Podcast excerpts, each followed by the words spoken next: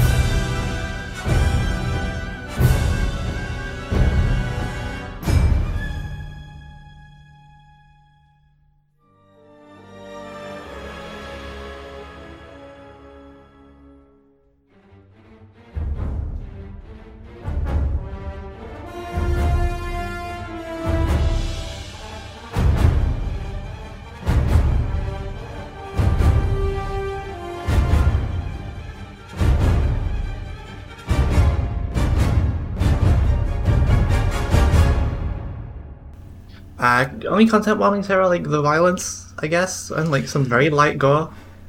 Yeah, um, I need to stop kicking this controller. Hold on. There are some goopy monster explosions, but that's about it. Yeah, it's extremely early CGI monster stuff. Um, In that it looks very good, is what you're saying. I think it actually does. Um, it looks very good because of the way they're trying to frame it, but we can get into that a little later. Absolutely. So, in a black and white homage to the monster movies of the past, a mob breaks down the doors to Castle Frankenstein, as in the tower above, the man himself is putting the finishing touches on his creation. Before that, I will say that the Universal logo also fades into black and white, and then bursts into flame, and then the flame is the torch being held in this crowd. It's like it is starting off as this huge homage, like Yeah. even the logo. It's a really good transition, also. hmm Um, so he's putting the finishing touches on his creation, which shrieks as he comes to life. Dracula shows up to announce that he is taking ownership of the monster, having given Dr. Frankenstein a place to work in secret for that very purpose. Unwilling to give up his creation for Dracula's ends, Frankenstein tries to kill Dracula with a sword, only for the man to push himself onto it and get close enough to bite him. Igor flees, and Dracula turns to find Frankenstein's monster has broken free. He throws a huge piece of machinery at the vampire, knocking him directly into the fireplace, and Frankenstein's monster carries him away from the castle to a nearby windmill. Uh, You are really underselling the theatrics of Dracula in this scene because he's fucking going.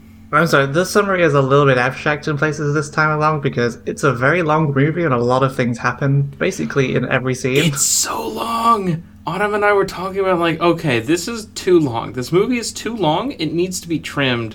You could get like if you could it's like 2 hours and I don't know, 220? What is it? Something like that. The thing is, I don't know what you would cut because all of it's very good. All of it's very good. Every scene fucking moves. Um Yeah, it has so much momentum. It's 131 minutes. You, you could at least cut it down to an even two hours or less. I feel. Maybe. Um, but every scene fucking moves. They are booking it through every single scene, and every scene does so much. There's just so many of them. Yeah, it's just a shame Um, I, I can't like give it the same attention I give to shorter films because we would be here for like a few days. Yeah. Um, also, I kept seeing parts where it like gives a moment of closure, and it this movie is kind of structured like an eight episode miniseries. Kind of, especially this like start piece really feels like a like the ending to a movie, which I guess it is, right? It, yeah, it is. um, but Yeah, I definitely think you you could like renovate this into a series probably. yeah, uh, it would be fucking great. But that paradigm doesn't exist in 2004, and that budget doesn't work in 2004. But no, and if they did it in 2020, it would not be this. it would not be this. But um, Dracula is just like teleporting around the room, just monologuing at Frankenstein, and he's so good. The Dracula in this movie is so good. This is my favorite Dracula in anything. He's fucking incredible, just constantly chewing the scenery. I'll be honest, I thought it was Sean Bean at first. Um, to the point that I wrote Sean Bean in this summary at one point and I had to go back and change it because it is not Sean Bean. it's not Sean Bean. There's only one character, one actor from that you. Um, wait, no, Hugh Jackman wasn't in Lord of the Rings. That was Viggo Mortensen. Never mind. Um, yeah, it is, it is Richard Roxburgh. Um, so the mob begins to burn the windmill down with Frankenstein Jr., I guess, and Dr. Frankenstein inside of it, and it very quickly catches fire due to the many bottles of alcohol inside. I guess it was being used as a like a stash or something. It opens with a shot of a Bible next to a bunch of bottles of alcohol, which is just the best sort of uh, character establishing like collection of objects in the, for Yeah. like Dr. Frankenstein. It, it's also like absinthe, which is, you know, not Mhm. weak stuff. No, the opposite is what I would call it. Um, Frankenstein Jr. emerges atop the windmill and asks the intimidated crowd, Why? At this point, Dracula and his brides arrive on the scene just in time to see the windmill collapse entirely, the flames consuming both Frankenstein and his creation. Dracula looks somberly on as his brides weep and mourn for their loss. Sorry, you mean Frankenstein's doctor. Frankenstein is the monster. Yes, I said Frankenstein and his creation. You cannot own me. No, that Frankenstein is the monster. You're thinking of Frankenstein's doctor? Hmm. Sees to his medical needs. I'm just taking my wife's joke from Twitter and putting it in the podcast. Oh, that's illegal.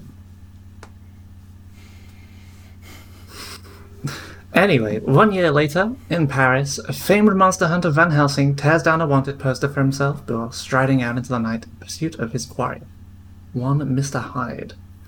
He catches him fleeing the scene of his most recent killing and chases him to the Notre Dame. Upstairs, they exchange witty barbs until Van Helsing tries to take him in, which, after a short scuffle where Van Helsing pulls out some fucking saw blades that he just, like, uses single handedly, um, they've got some cool stuff going on uh, at the Vatican, I guess. And he spins them by pulling this trigger that makes him spin like one of those those like fucking Beyblades. Yeah, it's like what if you had like a one hand like scribbing brush, but instead of a brush, it was a like automatic saw. There's a lot of cool gadgets in this movie. They seem very useful. Uh, Also, the CGI on Mr. Hyde is great. The CGI in this movie holds up better than I would say something like Lord of the Rings. oh, absolutely. Also, like Robbie Um, Coltrane is a really fucking good Mr. Hyde.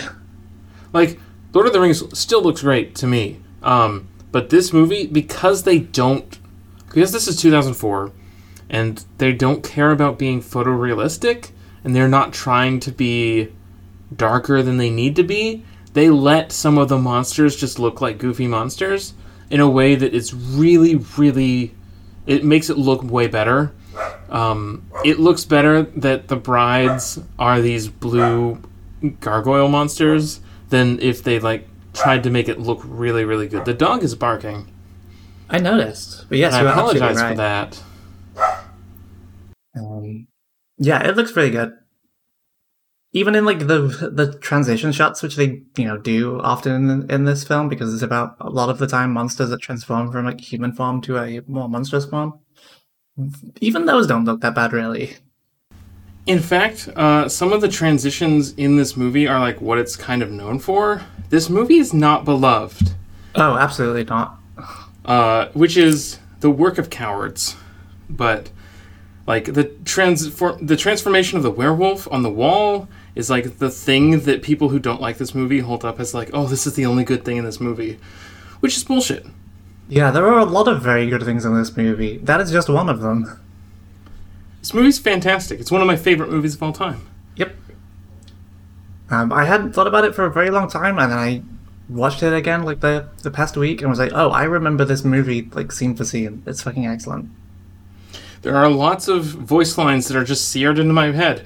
Like the weird voice compression when Hyde says, My turn. Yes. Like for that one line, the the the mix is just weird and blown out like it's Final Fantasy twelve, and it's just stuck in my head forever. How could we ever forget? Too bad. So sad. Too bad. So sad. Oh, it's so good. And then also like, it's what I do. I could just quote the lines from this movie forever. Yep. Which, you know, maybe we could have if it got the sequel. It's obviously being set up. Spoilers, I guess, for the summary.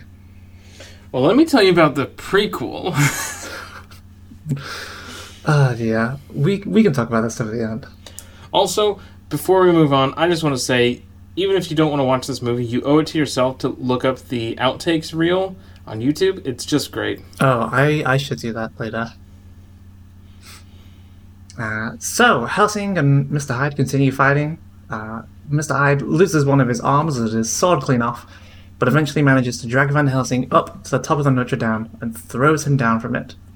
Unfortunately, Van Helsing isn't just equipped with guns and weird sword blades, he also has a grappling gun, which he shoots directly through Mr. Hyde's chest and manages to get down nice and safe.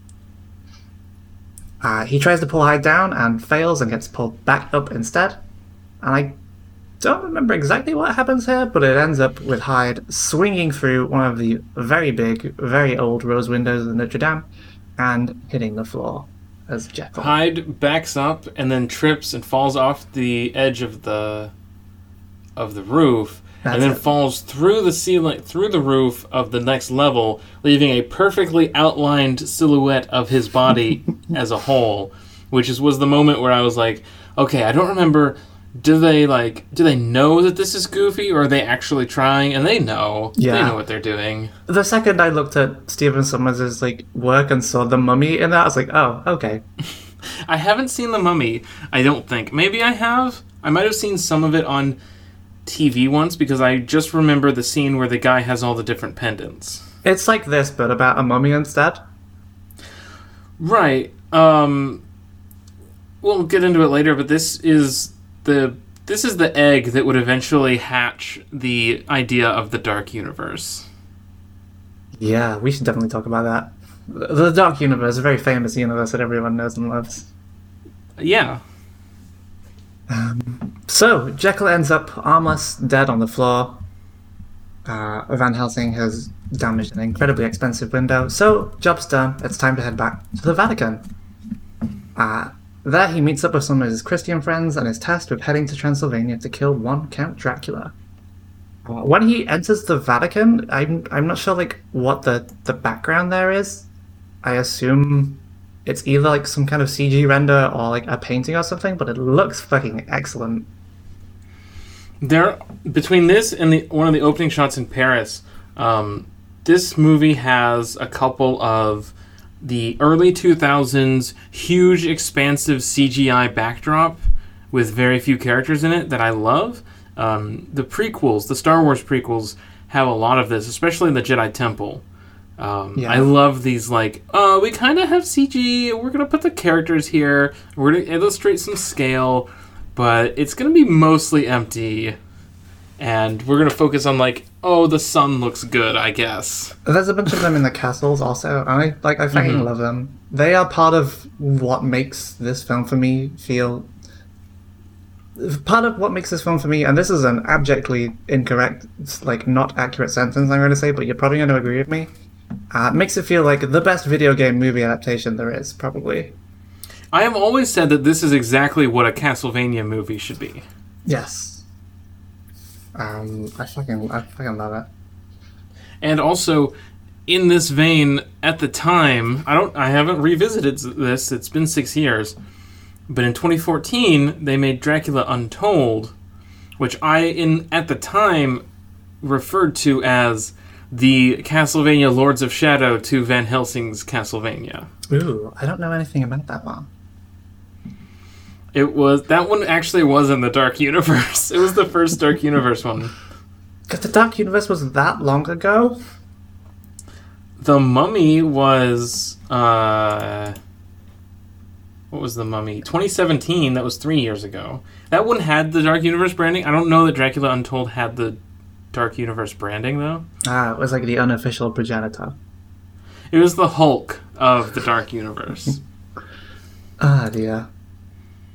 Um, Remember that trailer for the Mummy remake that was like it had all the sound effects? I do. That was very funny to watch. um, so yes, Van Helsing has gone back to the Vatican and been tasked with killing Count Dracula. We learn that Helsing has amnesia, assumed by the cardinal there to be penance for his past sins. Supposedly, however, Dracula and the Valerius family, whose entire bloodline has dedicated themselves to fighting him, may hold clues to Van Helsing's past. Valerius' elder left a parchment with the church bearing a symbol that matches the ring Van Helsing wears. Uh, Van Helsing also takes a minute to talk to Q, sorry, Carl, his friar friend, who gives him consumable items and new equipment. Uh, notable standouts to look for later a fancy automatic crossbow, an incendiary bomb that creates a light source with the intensity of the sun, and Carl himself, who has been ordered by the church to accompany Helsing to Transylvania. Uh, this is extremely just like the scene in every Bond movie. it's very funny Mhm. to me. But it also reveals this weird conspiracy of like all the major religious and philosophical powers of the world are all like united under the Vatican to fight monsters. Yeah, it's it really makes me think of something like um a lot of stuff does this, right? It's like League of Extraordinary Gentlemen, it's like The Order, 18 whatever, has like Nikola Tesla, I think, like making The Order 1886. Yes. Um, which The- probably The Order feels like this movie a lot, I would imagine. The Order 1886 sequel real confirmed. Google Hmm. search. Um, and I could have sworn there was a TV show where people like Nikola Tesla and shit were also still alive and making equipment for like Secret Service or something. That sounds reasonable, right? Yeah, maybe. I definitely remember there being a TV show that was vaguely reminded me of the Librarian trilogy of movies. I mean, Um, th- it there was is a- about like a, wa- I'm a pretty sure- warehouse. White House 13, maybe. Maybe. That's the thing I always say, tell people to. That is like the lesser known thing that is like SCP Foundation articles a lot. Yeah. Um, but it's all like objects that were owned by people and have become like powerful or something. Yeah. Those librarian movies are kind of. I remember liking them, but they're probably bad. I'm pretty sure there's a TV series of that also. Oh, weird. Maybe I might be just talking out my ass at some point. My mum loves watching those kinds of things. I think there was a TV show. I don't know if it was related to the movies. It was definitely called The Librarians. Yeah, I imagine it was just like a, you know, taking the, not the idea, the uh, like the IP and doing a similar thing with it. Mm-hmm. Um, where was I? So, over in Transylvania, one of the remaining Valerius siblings uh, is strapped to a tree as bait for a werewolf. It comes out of the forest and leaps for him, and the trap is sprung. They uh, manage to trap it in a big old metal suspended cage, but Velkan, the brother, loses his pistol loaded with silver bullets in the struggle. The townspeople accompanying them open fire with rifles onto the werewolf, but accidentally shoot through the ropes and drop the cage. Really, really good shooting there, folks. Uh, the werewolf chases Anna, the sister, through the nearby forest until she reaches a cliff's edge. And just as it is about to leap and knock them both into the river, Velkan pushes her aside and strikes the werewolf with a silver bullet, before plummeting down the cliff with it, assumedly to his death. Yep. Yep, got some fun acrobatics there in the scene. The werewolves look fucking great in this movie. Werewolves are great. Um, the whole cage thing is very elaborate. Uh, this scene doesn't really need to exist, but it's nice. I think it's just a setup for like uh, the Valerius twins are not twins. They're not twins, are they? I have no idea. The Valerius siblings are here and they are like capable and actively fighting. Mhm. I guess, right? Because without The thing about that is that you have another scene that shows off that she's a capable fighter, like immediately after this. I guess they do also need to establish the stuff with Velkan, which will come back later, maybe. Yeah. Um, I've lost my place. Hold on. Okay. Meanwhile, Van Helsing takes the long journey over land and sea to get to Transylvania before showing up in town to a very flustered reception. The people of the town surround him and Carl with weapons as Anna appears and explains that they don't trust strangers. She says that they will be disarmed and Helsing invites them to try. She declines his offer of help, and Dracula's brides immediately show up right on cue to attack the town, killing and kidnapping some townspeople. Anna gets knocked on top of Van Helsing, then dropped legs spread into his face. Van Helsing shoots about 400 crossbow bolts and misses about 390 of them because he isn't expected to crossbows, and a cow gets thrown through a building. It's it's a nice little action scene. Yeah, there's hot ladies r- flying around doing like big dramatic overacting and opening their mouths super wide so that the CGI can make their fangs big. Yep, most movies just don't give you that anymore. God, I, I wish. When we were watching this, Autumn and I were fantasizing about the world where this was the Iron Man of Universal. God, that's a If like timeline. this had been the one to inspire 17 movies styled like this. Gosh, I don't remember what year Hugh Jackman started playing um, what's the uh, the X Man with the big claws? Wolverine? Yes. X Men 1 was in 99, I believe. Hmm.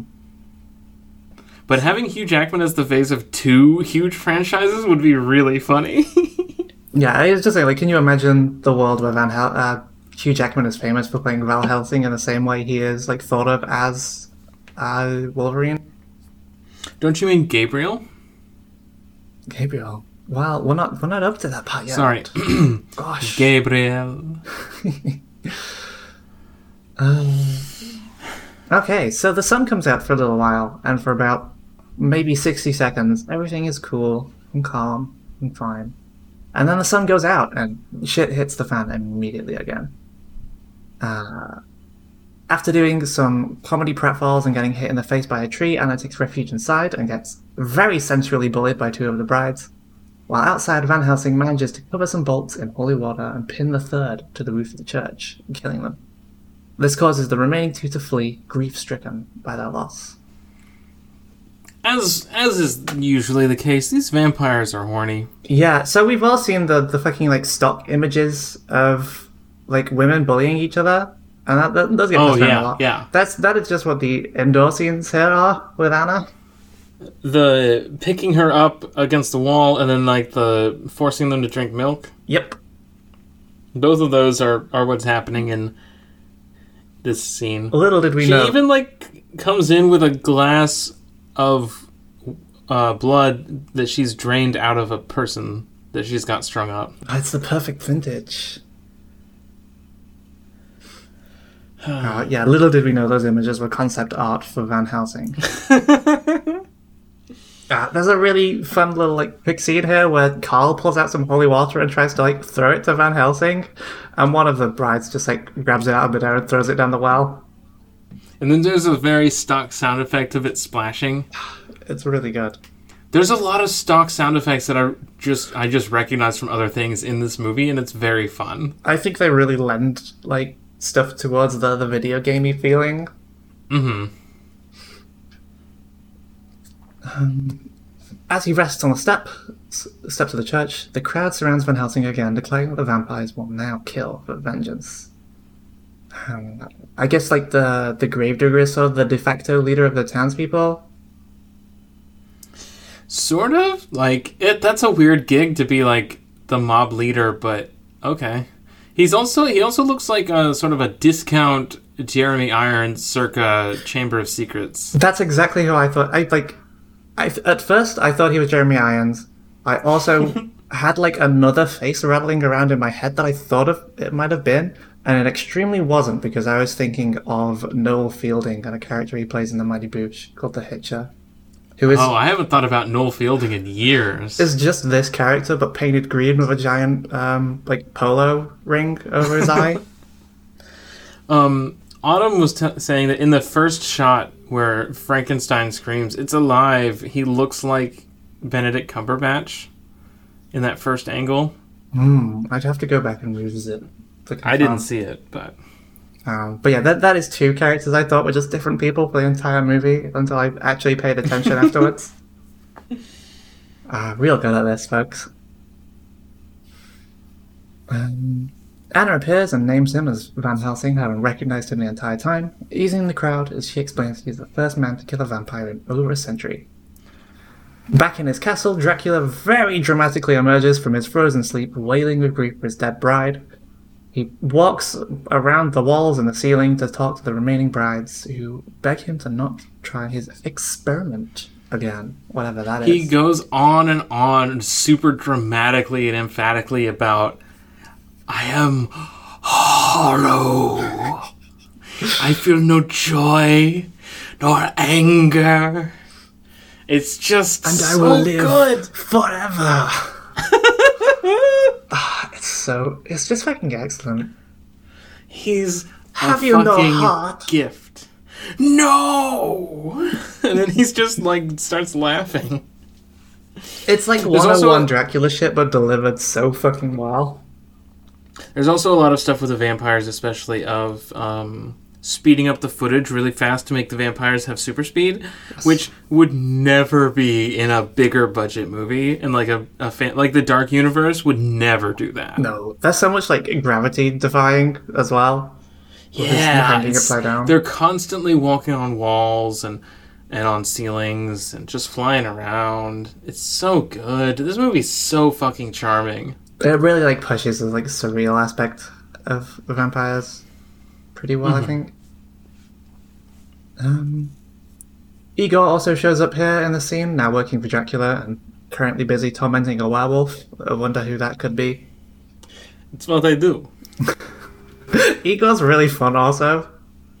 He's just he's just mean. I He's, I kind of skipped over it earlier, but in the the first like scenes with Doctor Frankenstein, he asks Igor for help, and Igor's response is like, "You've been very kind to me, Doctor, but Dracula pays my bills." he pays me. Um, after a short conversation with Igor, Dracula and his two remaining br- bli- blides brides glide into the back of the room and slip into a frozen sleep, very dramatically. Also, uh, they seem to like grow when they go into the freezy mode, which I, I guess maybe that prop was just a little bigger than it needed to be. Or they transformed. Oh, maybe. That also makes sense. I'll go with that one. That one sounds better. Uh, back at Valerius HQ, Van Helsing tries to convince Anna to wait until morning to go hunting for Dracula with him. She won't have it, so Van Helsing sprays her in the face with knockout gas, as you do. Mm-hmm. It's either that or the you know the classic solar plexus safely knock a woman unconscious punch. Well, that's only an anime. Is it? I'm sure I've seen that in. The knockout gut punch is such an anime thing to me. I don't know that I've seen a knockout gut punch outside of anime. It's definitely like an anime thing in my head, but I'm sure I've seen it deployed in live action. Um, I'll have to keep a note next time I see it. Uh, Anna wakes up later that night and heads back into her armory after hearing a noise, which turns out to be her brother Velkan. He's become a werewolf now, and she shoots him, but it's fine. He tries to reveal Dracula's secret to her as a human, but cannot resist turning back into a werewolf. This is where the scene you mentioned earlier of him like clawing his way up the wall as he turns into a werewolf and tears Like- his human skin off to reveal Yeah. fur underneath his. Uh, It's like his his like the human has become this like cloth over the the uh the wolf man and he's just like tearing at this fabric that it used to be his human skin and like it's a really cool effect and they only use it here. well, uh, every time a werewolf transforms in this movie, actually, they do it. No wait, that is true, yeah. And it happens the other way around when they go from werewolf to human, just like human hands ripping like a fursuit off. It's fucking great. It's great. I forgot about the very dramatic one at the end. Um, great werewolf stuff near the end of this movie. If you like werewolves, this is a pretty good movie for him. Damn right. Uh, Van Helsing shows up with a gun also, and Velkan flees. He gives chase, and Paul very casually tosses him some silver bullets that he was just casually keeping in his tunic for such an occasion. Very good scene. I like that one a lot. Carl's like. Carl is one of the few, like, comedy third man characters in movies like this I actually like. Yeah, he's very endearing, um, and he's very funny. Like, he's there as kind of the joke character, but also he's incredibly well prepared and pretty competent when it comes to it. Yeah, like he's done, he's read books. He hasn't done this thing before, but he's like he knows the deal. He knows what to do, and he's He's read the theory. scared all the time. But he's like there, and he's got the stuff, and he's ready to like toss you ammo. Yep. um, Bioshock Infinite, except to Van Helsing and Carl. Down in the town, Helsing has a brief run-in with the town gravedigger, who I figure at this point extremely works for Dracula, probably, right? it's just his nature. Uh, and this ends with him getting pounced on instead of Van Helsing and killed by the werewolf. Or, And then his his shovel sticks into the ground, and then his hat falls onto it and spins. That's great. After he lands perfectly in the grave that he was digging. mm-hmm. Uh, Van Helsing is about to take a shot when Anna stops him, revealing that the werewolf was her brother. Van Helsing already knew this, but Anna refuses to forsake Velkan and let Helsing kill him. As Dracula supposedly has a cure for lycanthropy. Helsing reluctantly agrees to help her look for her brother. Um, at the castle, we learn that Igor and the Duragar that Dracula has acquired are servants who are all like wearing full like suits and goggles and shit. Uh, are trying to recreate Frankenstein's experiment to mixed success. Helsing and Anna track the werewolf there, who is strapped into some machinery by the Duragar and raised to the top of the tower as the experiment is begun.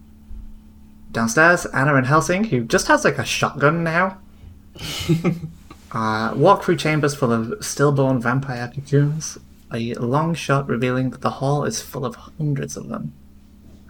Lightning strikes Velkan at the top of the tower, sending power coursing through the castle and into the cocoons, shocking the baby vampires inside and reanimating with new unlife. There is an, like an extended sequence that is maybe 20 30 seconds here of Helsing just slowly ripping handfuls of goop out of one of the cocoons to try and see what the baby looks like. It's really good. It's great. It's it's very like.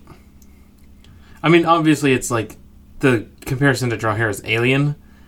Um, It- yeah, eggs. it's like one of the alien egg sequence was like a joke? yeah, it's just very fun. Um, Anna is just he, like, there he- watching him he like t- tears off his glove and starts digging all this goo out. while there is one like slowly poking its own way out of the cocoon in the background. Also, He has a very like electrician vibe to this, where he's like, "Oh yeah, there's your problem." He's so it's a fucking casual. vampire. It's really good. Um, a second pulse of electricity comes down through the experiment, and all of the cocoons begin to hatch, the castle filling with tiny vampire children. The two remaining brides take flight and lead the children out into Transylvania to hunt and feed. I need to take a big sip.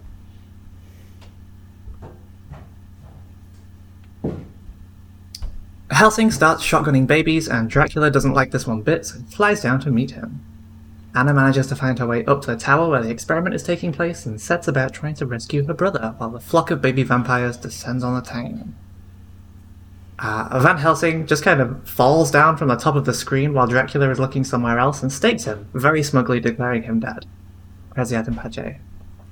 Uh, he's not dead though, and greets Helsing as Gabriel as he pulls the stake out, clearly having some kind of shared history with Helsing. If I remember correctly, he takes the stake out, is like, is this yours? Is this your Is silver stake? Did you lose this, bud? Um, there's also I was talking to Autumn that if this if this movie as is had come out later, then like Dracula Frankenstein and Dracula Van Helsing would be two very popular ships. Oh god. Yeah, I did we look at the um what's uh Archive of Our Own for Van Helsing? Are there, any, there any hits on there? I mean, probably. It's an old movie. I suppose there's generally going to be hits for just about anything. Yeah, most things are in there. Even like real life is in there. So and Anna tosses some Durgar to their death, probably, and climbs I to. forgot that they're called Durgar. Yeah, in my head that's like just a D and D thing, but obviously no, it's not. D and D takes like everything. There are 225 works tagged as Van Helsing 2004. A lot of uh, a lot of them are like crossovers, Ah, but um, the most popular relationship tags are Carl and Gabriel, Dracula Gabriel, Anna Gabriel, uh, Dracula original character, uh, and then some other some other stuff. But yeah, that doesn't surprise me. Carl Carl Van Helsing is the is the apparently the most popular one on this site. I guess people like the gay ships. Yeah. I would I wouldn't go for Carl. I would go for Dracula personally, but you know. Yeah. Well, most people aren't as powerful as us.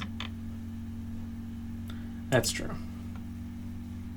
So, after Anna has finished tossing Durgar to her death, she climbs to the top of the tower to release her brother, who thanks her by turning back into a werewolf again. Um, she told you not to release him. Anna, please listen to the people around you. Helsing shows Dracula a crucifix and he doesn't like it very much, so he melts it. Helsing and Anna manage to escape. Carl performs some minor heroics, and all of Dracula's children suddenly explode and die as the experiment is no longer functioning. They just kind of pop. Yep. Like big old bubbles. Um, Igor reports his failure to Dracula, who sends Velkan to hunt down Helsing and Anna, who are sheltering from the rain under the ruins of a windmill. Didn't spot that until the second watch. um, I love. Now this is this is very basic, but I think it gets overlooked sometimes. They show up to like they use some travel montages in this movie, but they use them kind of sparingly. They show up to the town, they meet Anna, they have a fight, and then they stay the night that night, and the vampire attacks. They follow the vampire to the castle. They have that action scene. They escape from the castle. They end up at the windmill next to the castle, and then, they, this happens. And then it's only after this scene here that we get another um, travel montage after they pick up this next character. Um, they are about to share some absinthe. Hmm, rem- Remember when absinthe was in this movie? Uh, and the floor collapses beneath them suddenly as they fall into a cave system. Uh, at this point, Carl wakes back up in the movie, uh, having gotten a reward for his minor heroics, a wink, a wink, and discovers a piece of vital. He's just a friar, so it's okay. uh, he discovers Friars can fuck. Apparently so, yeah. Um, he discovers a piece of vital information for defeating Dracula completely by accident when he leans on a light fixture, which turns around a piece of the wall and reveals an ancient tapestry, which is animated. Didn't know they had An this. ancient GIF.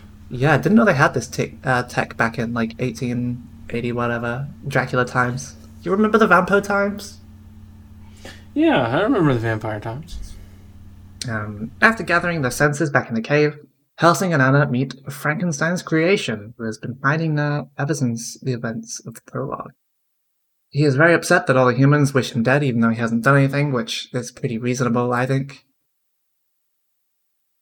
Um, and Anna goes to shoot him, but Helsing intervenes as Frankenstein Jr. explains that he is the key to Dracula's attempts to resurrect his children, thousands of which still remain.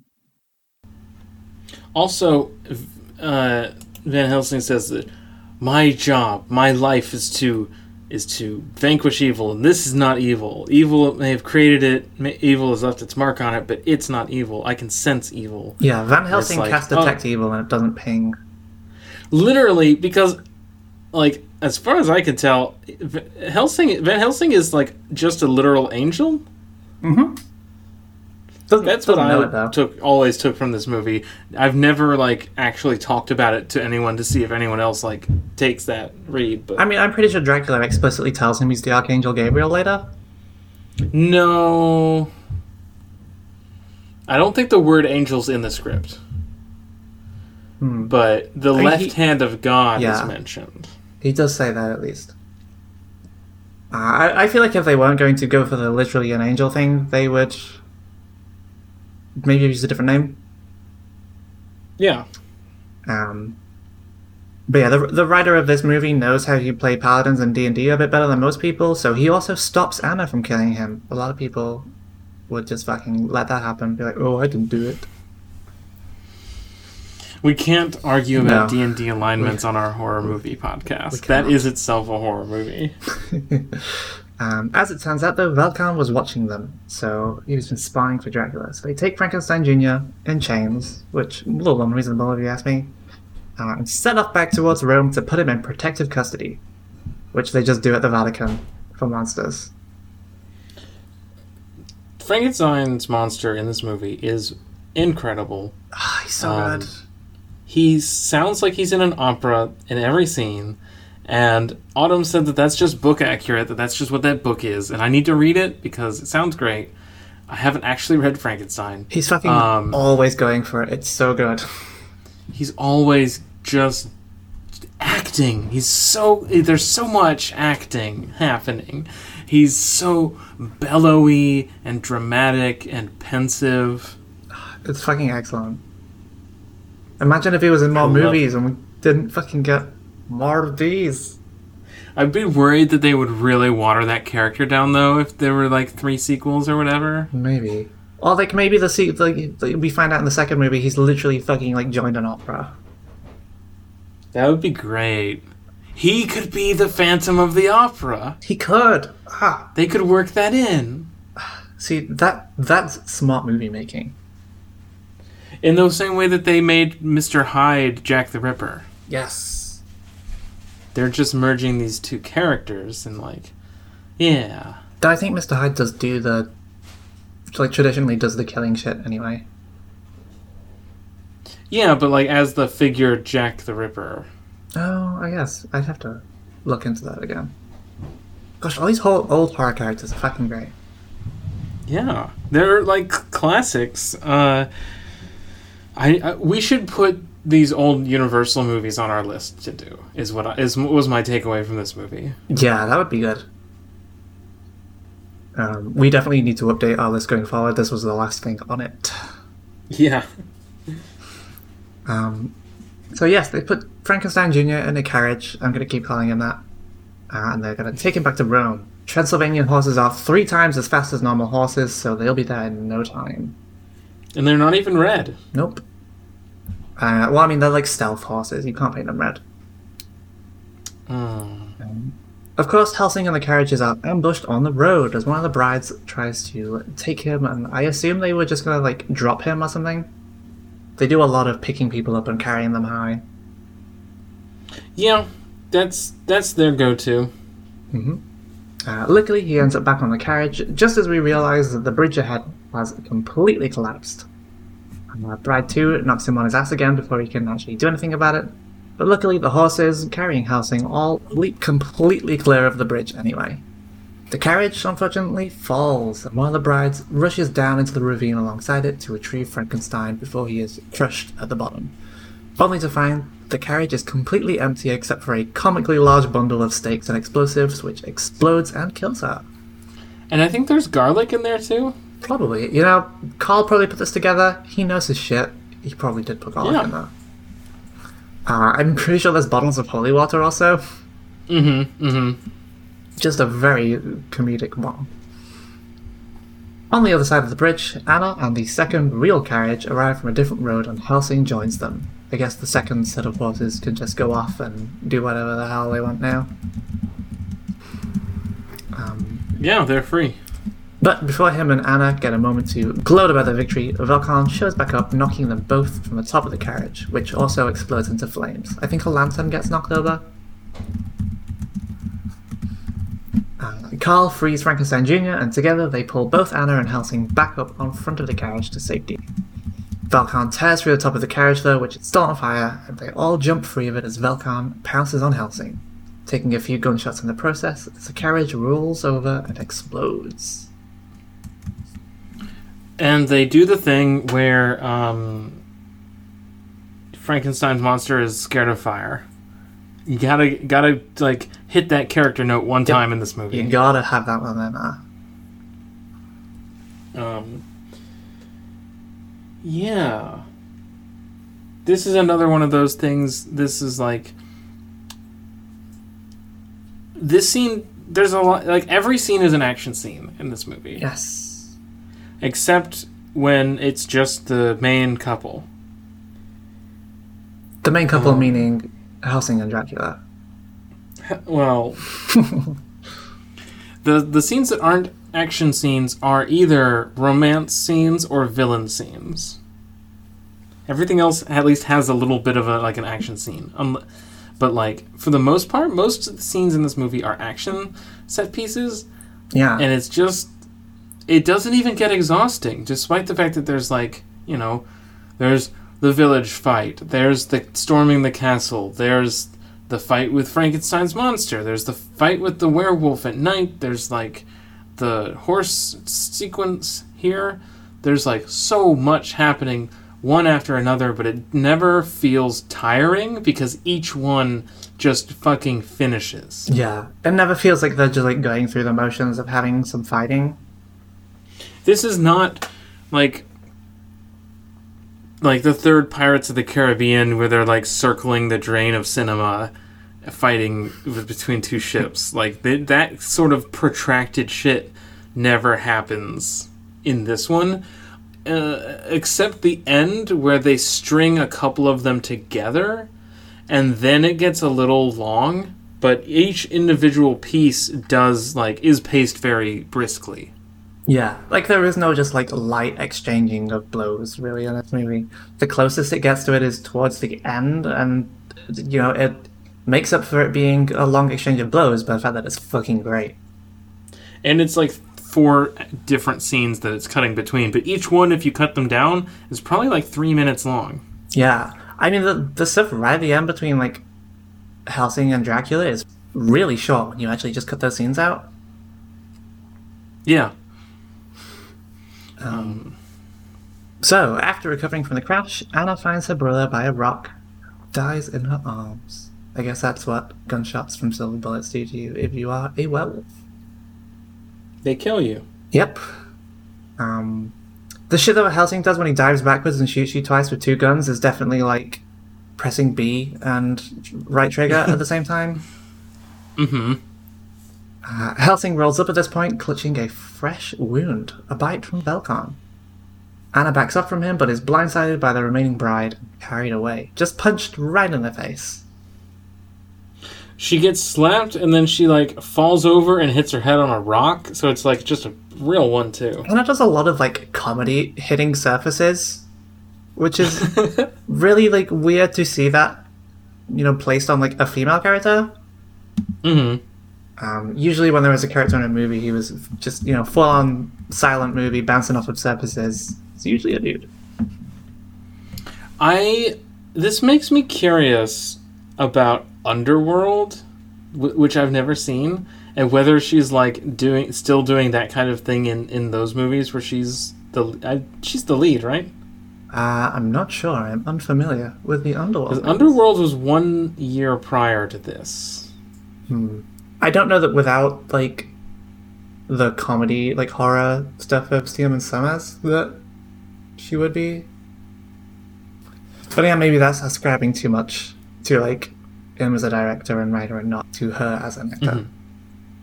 Yeah, that's that. That's why I was thinking of like this is a this like I've only seen like the cover, the DVD covers or the movie posters for Underworld. I don't know, but it like looks more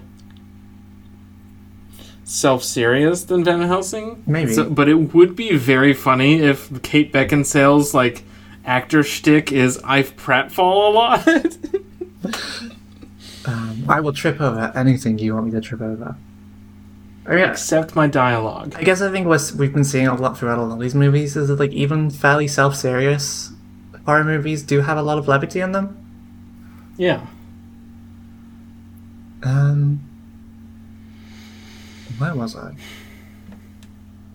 Uh, okay, Helsing, Anna, and Frankenstein Jr. make it to a nearby city. I assume this is the Prague set that was mentioned in the Wikipedia, the free encyclopedia that anyone can edit thing I read out.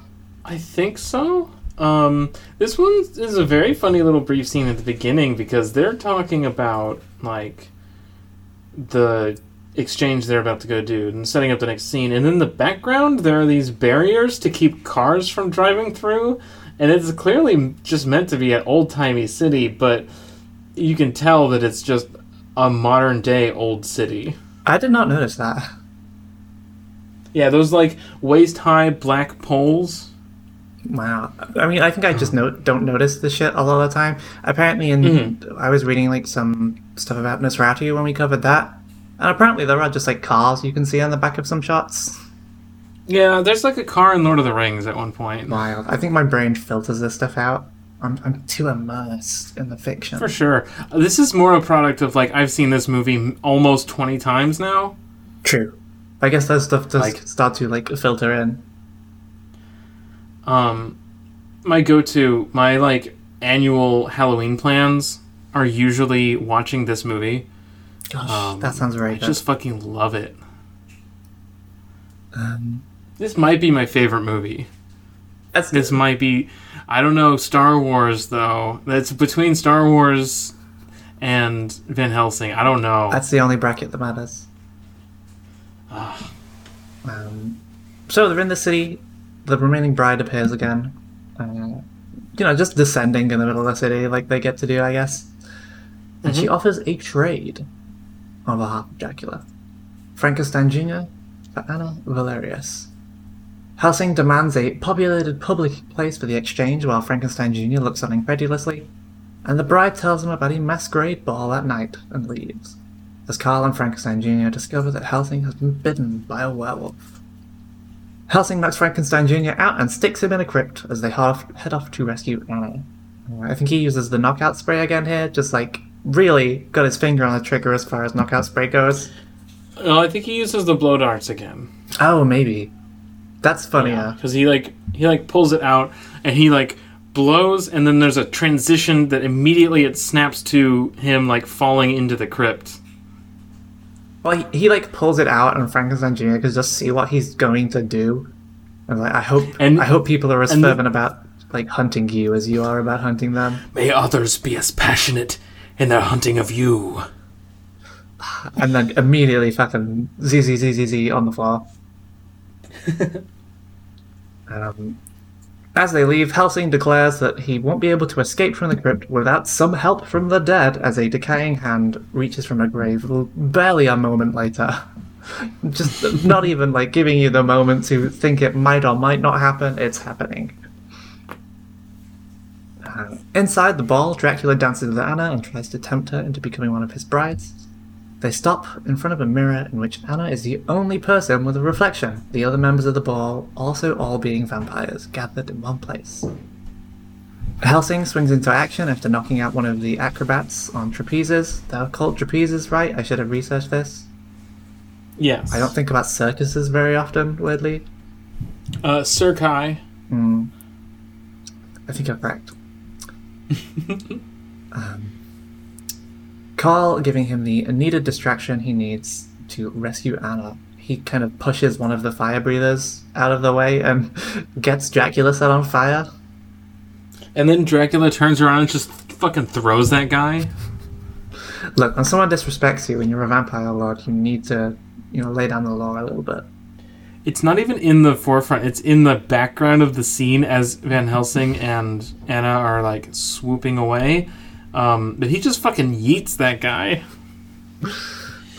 um, Good movie, Adam. And then we get one of the best lines in the movie. Uh, would this be Dracula welcoming them to his summer palace? Uh, no, at the end of this conversation. Ah, okay. Uh, but yes, Dracula welcomes into his summer palace as Igor leads several zombies in with Frankenstein Jr. in chains. Um, you may be talking about Frankenstein Jr.'s lines here. Yeah, he's like, You are nothing but damned bones and damned souls. It's really good. Um, and then Dracula says one of my favorite lines from this whole movie, which is, Ladies and gentlemen, I present to you Van Helsing! And he just gestures, and everyone, like, reveals their vampire fangs and hisses at the camera. Um, Tonight's entertainment. or tonight's main course, I guess. Alright, so yes, Dracula sicks all of his vampire pals on the team as they flee. Carl drops his sunlight bomb thing as they leap through a window, and it detonates and fills the building with blazing light and incinerates probably most of the vampires, giving him the highest vampire kill count of anyone in this fictional world, I guess. If, if no one's killed one in over a century, I guess Carl is MVP right now. Um, yeah. As they fail to rescue Frankenstein on the way out, Carl reveals that the Vatican actually wanted him to be killed to stop him ever being used against humanity. Seeing a parallel between how easily they would kill Frankenstein Jr. and his slowly succumbing to lycanthropy self, Helsing starts to lose it a bit but manages to rein himself in, though it seems that Helsing is on borrowed time as far as being human goes. Um, there's the part where he's like yelling to Frankenstein Jr. as he's carried away on the boat, and Frankenstein Jr. just like sits there very somberly, just staring back. It's very good. Yeah. Um, Helsing matches the parchment that is left with the Vatican with a hole in Valerius's very big map, which turns out to be a magical door straight to Dracula's lair. Uh, this, this comes after Carl explains some general stuff about the Valerius bloodline, its relation to Dracula. Doesn't quite come to the conclusion he needs to yet, but he will do eventually. Dracula is the son of the first Valerius uh, guy who made the made the the oath, and he was murdered. By the left hand Um, of God. And when uh trying to remember because I can remember the voice lines. Dracula introduces himself to Van Helsing at the at the castle. He's like Vladislaus Dracul, born fourteen twenty two, murdered fourteen sixty two. Yeah. I think is what it is. Um, uh, but yeah, the left hand of God. I wonder who that could be.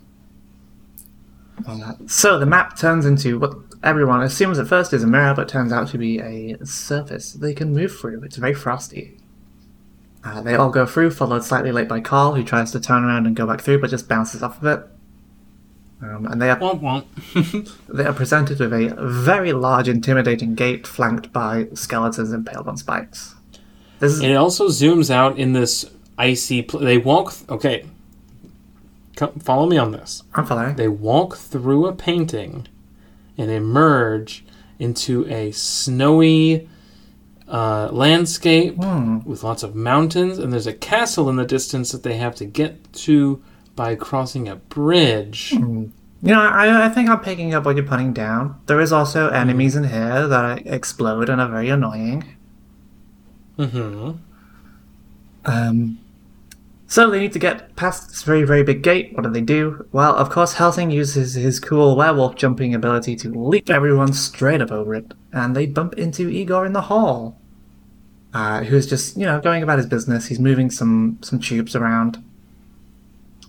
Attempts to run away, but is immediately caught by the saw blades, which apparently Helsing can throw and use to pin people to surfaces. uh, that's a that's a late game unlock for that ability. They also find Frankenstein Jr., who has been mostly frozen for easy storage, who spills the beans on Dracula's lycanthropy cure and urges Helsing to save himself. Outside, they question why Dracula has a cure, and thankfully, Carl has figured this one out. Dracula can only be killed by a werewolf, so he keeps a cure nearby to protect himself. They make a plan to split up, and Helsing hands over a silver stake for the situation that they can't cure him. There's a part where, um, uh, hold on one second. I'm holding on.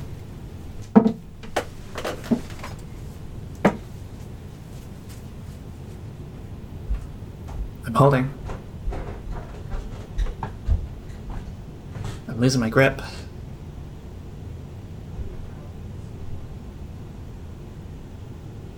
I'm starting to fall.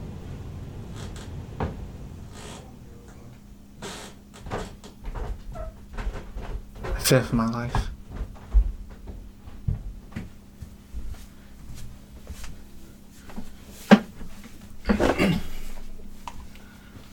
Hello. Howdy.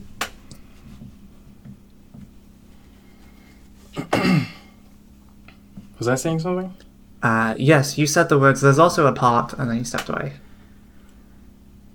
There's also a part where he's like, he's going to show us where the cure is, and Igor says, "No, I'm not," and he shoves him up against the wall, and he says, "Yes, I am."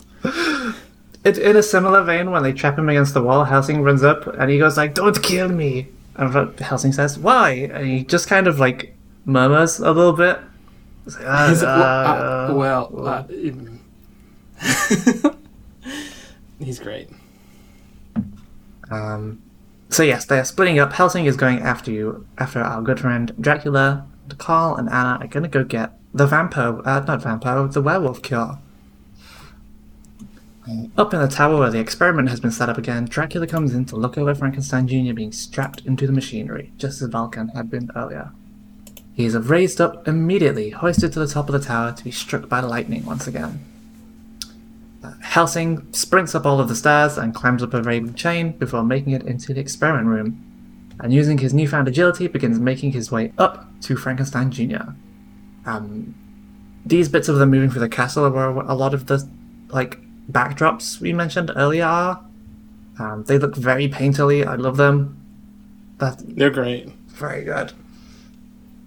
Um, very like FMV game energy. Anna and Carl are tricked by Igor and trapped in the room with the werewolf cure, which itself is suspended in a orb of acid. Um, and the remaining bride shows up to ambush them.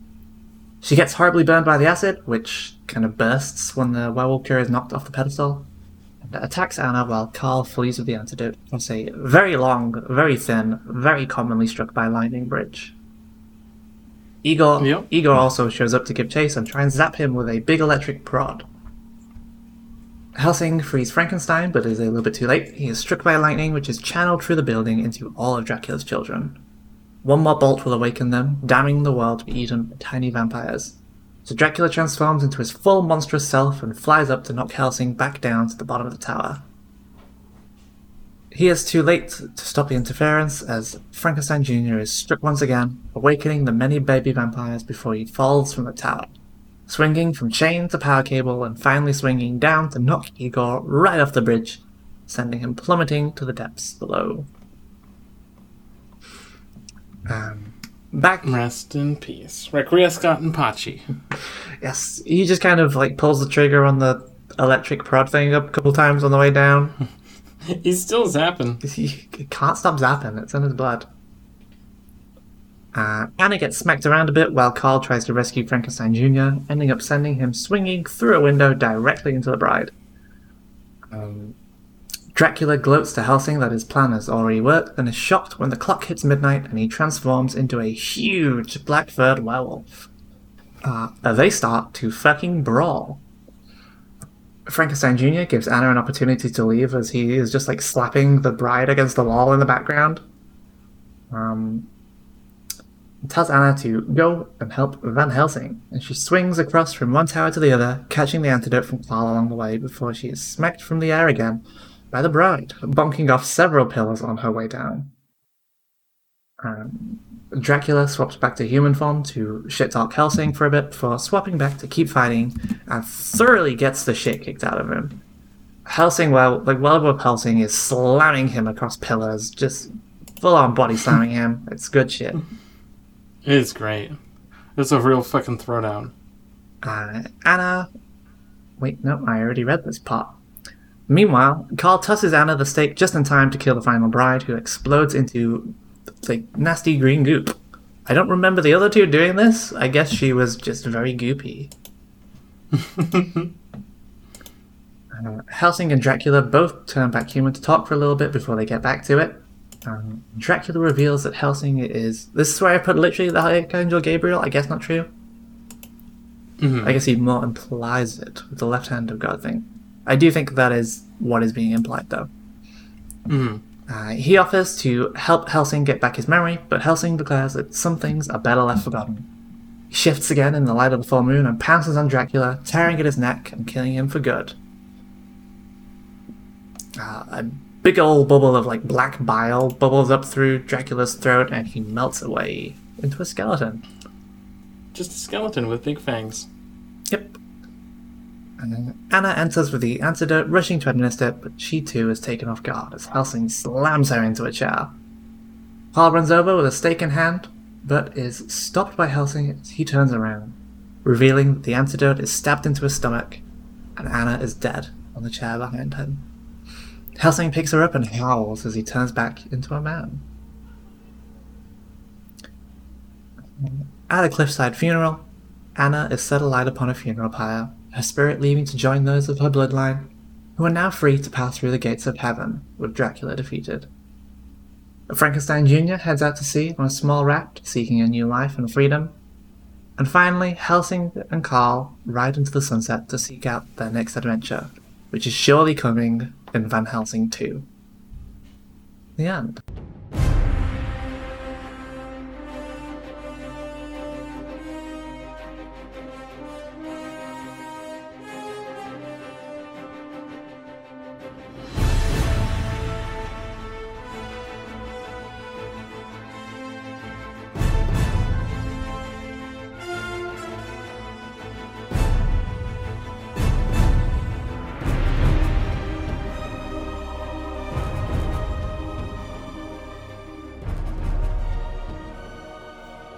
Love the ghosts at the end. Yeah, just like smiling down from the heavens. there's just the whole family is here, lined up, ready to take the uh, escalator to heaven. Thanks, Van Helsing. You did it. You're a hero. Well done. There was a PS2 video game based on this movie, and I've heard that it's fun, Yeah. but I've never played it myself. If I didn't know anything about the video game, um, or like when it came out, you could have convinced me that, you know, a different one of these was based on the other. Um, I do think I played the Van Helsing video game. Though. I feel like I played it. Van Helsing can make use of this grappling hook to start combos or perform grappling jumps. This sounds fucking great. I remember hearing that it was sort of a DMC like. Um, hell yeah. God, do you remember when we just had like mediocre to good movie tie-ins for Mhm. everything? Yeah. Um, the player also has the ability to use enhanced ammunition with Helsing's weapon once this ability is found. Okay, I'm looking at a long play of it right now, and the UI is fucking huge. Hell yeah, baby. He can perform evasive rolls in four directions, Nora. Wow, I can only do one. I can only do backwards. I can only do forward. Weird. We should work on tag attacks. Um, the the people who reviewed this movie um, were fools, is what I'm understanding from this small critical reception paragraph on Wikipedia, the free encyclopedia that anyone can edit. Uh huh. Um, there's some like very rude words written about this movie here. Um. Good old Roger did give it three out of four though. Oh, yeah. Three out of. Wait, his max is four? Yeah, it's. I guess it's so you can't give a movie like the middle, right? That's fair. Fair. always got to tilt one way or the other. Um, but I'll have you know that Van Helsing, uh, positive messages are not present. And neither Um. is consumerism. Uh, you know, that's why it's so good. There's no consumerism. There's no brands in the world of Van Helsing. There are five stars of violence, uh, non-stop intense comic book style peril and violence, jump out at you surprises, and grotesque creatures. Uh, there are three out. There's three out of five sex, non-explicit Hmm. sexual situation, brief mild references. Damn, that's enough to net you three out of five. Three out of five on drinking, drugs, and smoking. The description says drinking. I guess Mr. Just Hyde is uh puffing those real big cigars also. Also eating Yeah, them. Yeah, and he eats them too. I mean, I guess there isn't Uh, really like, any rubbish bins in the. Notre Dame. Yeah. Um, but here we have. Oh, here's the th- here's the thing that I haven't been doing on CommonSenseMedia.org is looking at the parent reviews that people have left. Oh, tell me more. Um, well, Barbara says, "Awesome, five stars, age five, fi- uh, fifteen plus." Hell yeah, Barbara. Uh, I watch I watch Van Helsing every time I see it on the guide. I think it, this is the most entertaining movie I've watched in years. Call me old school, but I grew up watching vampire movies, Bela Lugosi, werewolf movies, Frankenstein, all separately. But for this movie to contain all of my favorite oldies in one package is the best movie ever made. It's the greatest movie crossover event of all time. I love, love, love Hugh Jackman in this movie. Kate Beckinsale's the best. Uh, this movie's awesome. I'm a baby boomer, so all my old stuff in one gets four thumbs up. Hel- Van Helsing is my, in quotes, movie. If there's a 10 star rating, this movie gets 11. Thank you to the writer and producer of Van Helsing. This is so not what I was expecting for like the first review. Um, the next one, I can't discern the person's like name from their screen name. They give it one out of five stars. Gratuitous sex and violence. The review text says disgusting. Gratuitous sex? Excuse me. Um, There is- because There is the briefest implication that fucking Friar Carl got down. and also the the brides are hot, so that's sex. Cowards. Um, uh, Positive Nil says five stars, age 18 plus, best of the best, one of the greatest thrilling movie I have ever seen. I will say that the one star review rates it as 18 plus. Hmm. That's inaccurate, But- I believe. It only marks. Wait, it, it says. This review says that it contains violence and scariness, consumerism, language, drinking, drugs, and smoking, and sexy stuff. Uh, where was the consumerism? I don't know. Um, These cut rate reviewers. Cashed 12 says, 5 stars, 14 plus, take a bite out of this movie. Suggest horror movie fans ages 14 and up see Van Helsing. Damn. Yeah, I guess we found the audience for this movie, and it's like Christian parents.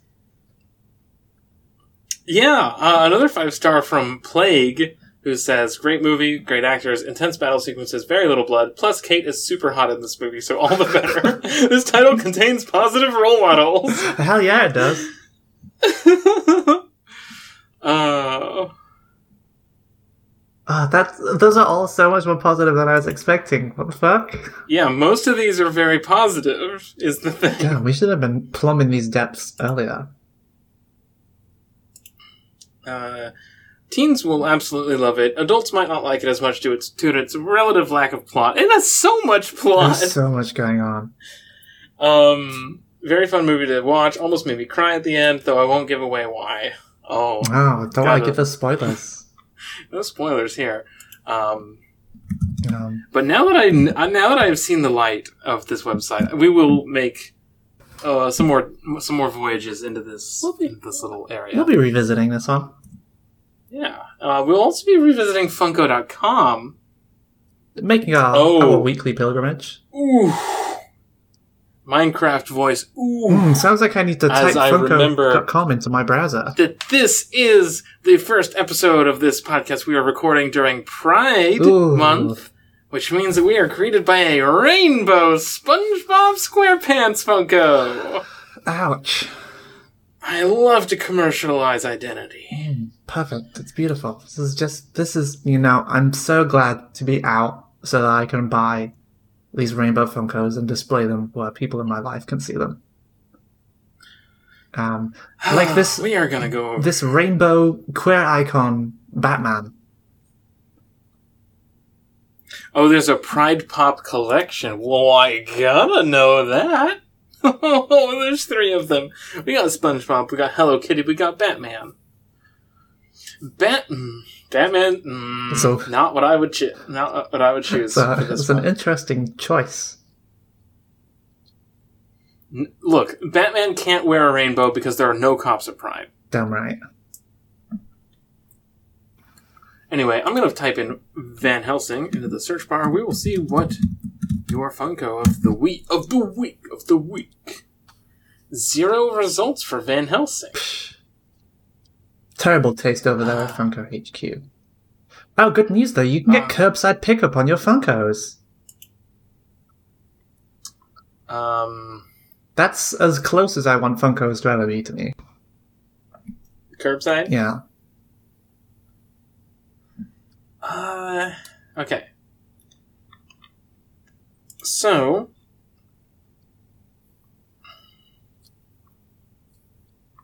What do you got for me? well, I'm going to break the rules a little bit. Ooh. Are you willing to rate four Funkos? Mm, Yeah, I'll do a whole squad. Okay, because what we have here is um, Iron Maiden, the band, Oh. uh, as Funko, I guess, or or or their OCs, perhaps. Hmm.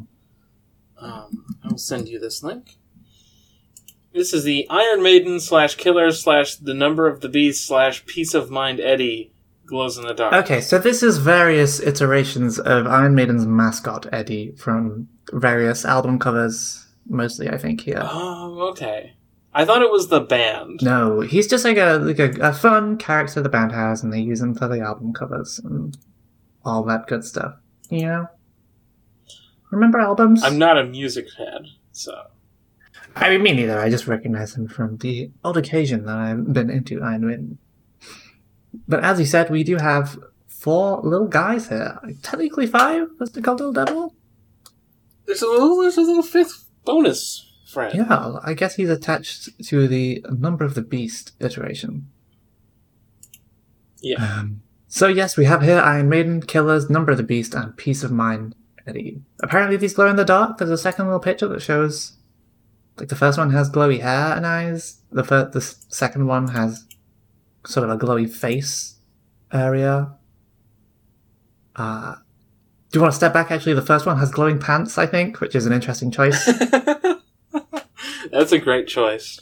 third one only seems to glow in the, the eye area, and the fourth one has a glowy like uh straight jacket Straitjacket. and chain. Um, Yeah. very acceptable in today's climate, obviously. How would you describe Eddie, sort of visually speaking? Um, I would describe him as like a dried up, shriveled corpse.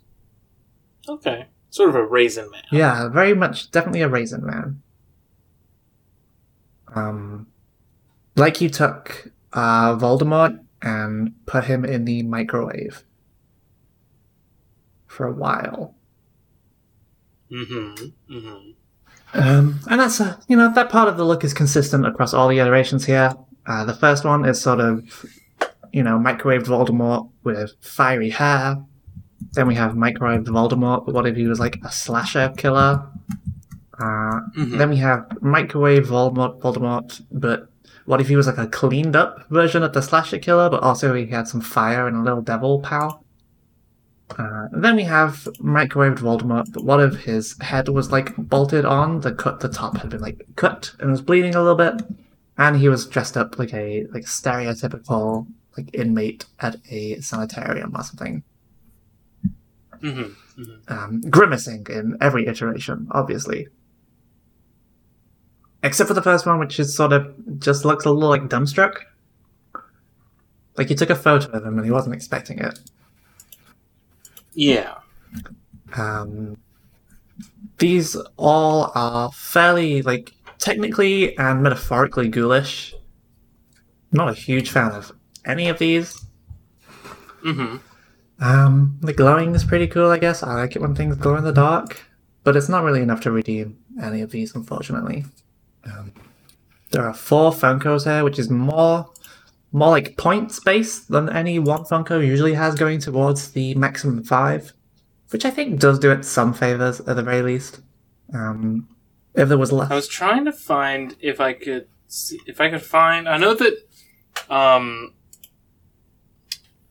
our friends Jackson and M uncovered the GameSpot algorithm for rating games. and you're wondering if we could maybe tweak that a little bit and make it work for Funko yeah, reviews. so I want. I think. Oh, I don't. This I found a tweet where they announced this, but I don't know if I can see the actual formula. I think it's an Excel sheet. Yeah, that sounds correct. Um, so instead, what I'm going to do is I'm just going to you're going to rate each one, and then I'm going to average those, and those are going to that's going to be the average for the set. Okay. Well, we should move through this quickly then, because usually, you know, I only usually review one. We want to Yeah. get through into the broader Funko discussion as typical pretty quickly. Uh, so Iron Maiden Eddie, that's going to be zero Funkos out of five. Uh, Killers era Eddie, that's going to be. Let me just check my numbers here. Uh, I do have my own system, obviously. Uh, that's zero Funkos out of five. Um, how's the average looking so far? Uh, zero so far. Interesting. Weird. Wasn't expecting that. Uh, Number of the Beast era Eddie, that's also going to be zero out of five. Noticing it, you know, it just looks too similar to Killer's era. I think, you know, could have could have done a little bit more here. All you really changed was the hair. Gave him a newer T-shirt. That's about it. Uh, and finally, Piece of Mind Eddie did go for some big changes here, some big swings, but kind of hit and miss for me. It's going to be zero fingers out of five, unfortunately. All right. Well, that average comes out to uh zero out of zero out of five for Hmm. the set. That's surprising. Insufficient data for trending value. Weird. You know, it, it sometimes it's good that we run the numbers like this because it really does reveal, you know, parts of this process that usually go unnoticed. Mm-hmm. Mm-hmm. Uh, it's good to have that clarified for the viewers, I think. Yeah, totally. Wow, we got a lot of work done in the Funko Zone here. Where can people send their questions? You can send emails to exportaudiopodcast at gmail.com. We didn't get any today because I didn't ask for any until today. Uh, so that's on me. Now, I did see one. There was a response to a tweet. We did get a tweet. I guess we can take this. We usually only take emails. But now that you've reminded me, I was just going to straight up forget that that was there. Uh, but yeah, we should answer We it. should hit just like a top three, maybe, because there's a lot of monsters in this movie. Yeah, there's a lot of monsters. Could you read the tweet? Uh, so the tweet is from. Are you are we reading out who it's from? Do we do that? Yeah. Tweet is from at Mike Loves Rabbit. Uh, and the question is please rank the monsters in this film by fuckability. Thanks in advance. Uh, Uh, top three are definitely Dracula's at the top. uh, see, Werewolf Van Helsing would be at the top for me personally. Okay, that's fair. Dracula is in second though. hmm Uh, Uh, I think that Frankenstein's monster doesn't fuck, but if he did, he would be a very generous lover. I think so, probably, yeah. Very passionate, very Uh, engaged and involved. Yeah. That top three spot though, Uh, that, that number three is tough. Number one is Dracula. Number two is I'm counting Dracula's brides as like a group, as like a, a unit. Yeah, they're kind of like um uh like pull-out swaps. hmm Um, I think they all have the same outfit, don't they? No, they have like radically different outfits. Okay, well, I guess I wasn't paying attention this time. they all kind of blend together, um, sartorially speaking. One of them leaves But, the movie um, pretty quickly. Yeah. Uh, number one, Dracula. Number two, Dracula's Brides. Number three, I guess. I guess the brides would take the number three spot from me, probably. Okay, that, that makes sense. I guess I'll. I guess we'll just have the same ones because I think Werewolf Van Helsing's probably the third one for me. Yeah, that's a pretty There you tight list, I think. Uh, well, where can people find you on the internet to dispute this You list? can, you can find me on Twitter at neither Nora. You can find everything that I do at norablake.online. And you can find me at Weregazelle on Twitter. And you can find me on itch at itch.io. Uh, uh, no, it's weregazelle.itch.io. Close enough. Uh, unfortunately, time is up for the Cower Hour. You can send in your questions and join us next week as we watch Scream. But until then, good night.